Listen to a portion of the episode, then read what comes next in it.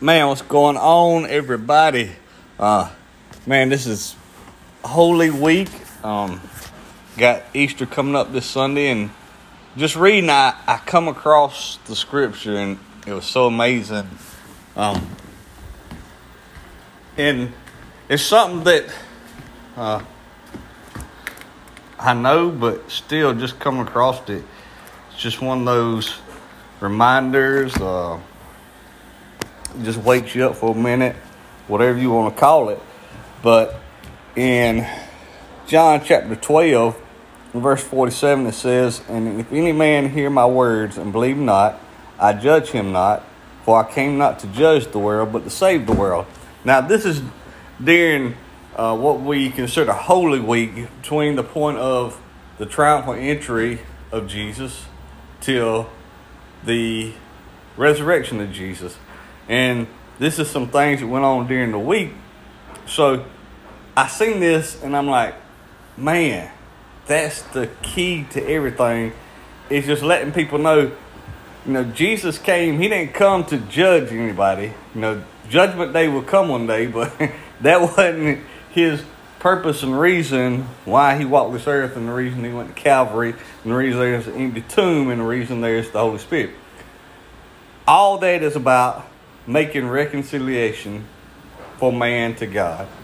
So Jesus didn't come to judge, he came to fulfill the word where we fall short at, so he could take our death that we owe because of our sin, because the penalty for sin is death.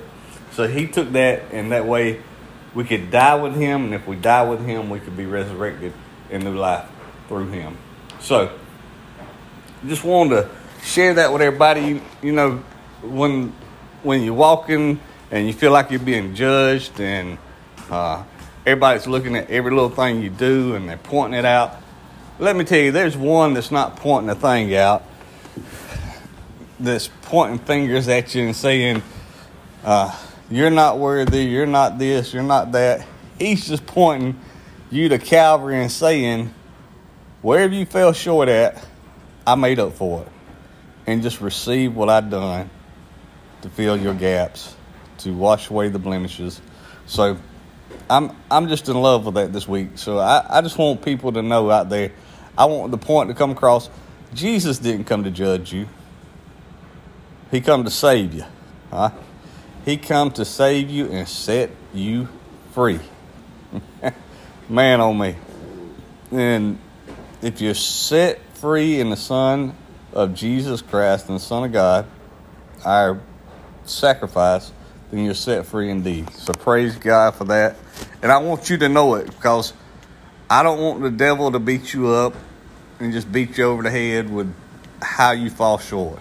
Because the way you stop that is knowing, hey, I might have fall fell short, but I am not judged. I am saved through the blood of Jesus Christ. Mm. And when judgment day does come, then you have an advocate, somebody that stands in your place and say, I died, I paid the penalty so they could have life and life eternal. And he can say, enter in. Man, oh me, there's some sweet words. And they really sweet when you feel like the whole world is against you and everybody is looking to judge you. So praise God for that. Look, I hope you take this. I hope it brightens your day it brings some relief to your life, and there's only re- one relief to this life, this life, and it's called Jesus. So remember this week everything that Jesus has done for you in your life to just take you and make you new again. So if you feel like you're old, old torn up, beat up, bruised up, look at Jesus can take care of all that. Remember, He's not here to judge you, He's here to save you. So we'll just give him the praise and glory. We'll see y'all.